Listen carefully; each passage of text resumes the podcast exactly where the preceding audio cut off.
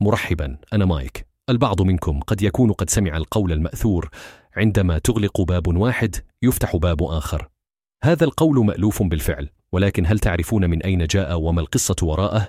قد تظنون أن هذا القول قديم ويعود إلى زمن بعيد ولكن الحقيقة هي أنه ليس بذلك القدم. تتجذر أصول هذا القول في الثقافة الأوروبية وتحديدا في ألمانيا. كان يستخدم لوصف الفرص التي قد تأتي بعد فقدان فرصة أخرى. إذا تأملت في حياتك ستجد أن هذا القول يمكن أن يكون صحيحا في كثير من الأحيان.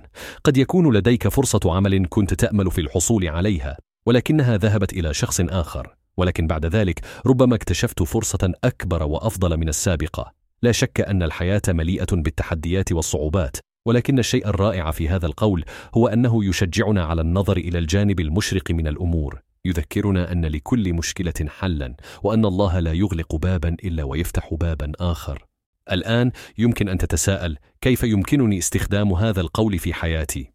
الأمر بسيط. عندما تواجه فشلا أو خيبة أمل بدلا من الاستسلام حاول أن تبحث عن الفرص الأخرى التي قد تكون قريبة منك. ربما هي ليست واضحة في البداية ولكن مع الوقت والصبر ستجدها بالتأكيد. إلى الأصدقاء الذين يستمعون. أتمنى أن تأخذوا هذا القول إلى قلوبكم. عندما تواجهون الصعوبات تذكروا أن هناك بابا آخر ينتظر فتحه. واحيانا قد يكون هذا الباب أفضل بكثير من الباب الذي أغلق أمامكم. وقبل أن أنهي حلقة اليوم أنا مايك وقد أنشأت هذا البودكاست مجانا باستخدام أدوات الذكاء الصنعي. تعلم كيف فعلت ذلك على mrc نقطة fm أراكم غدا.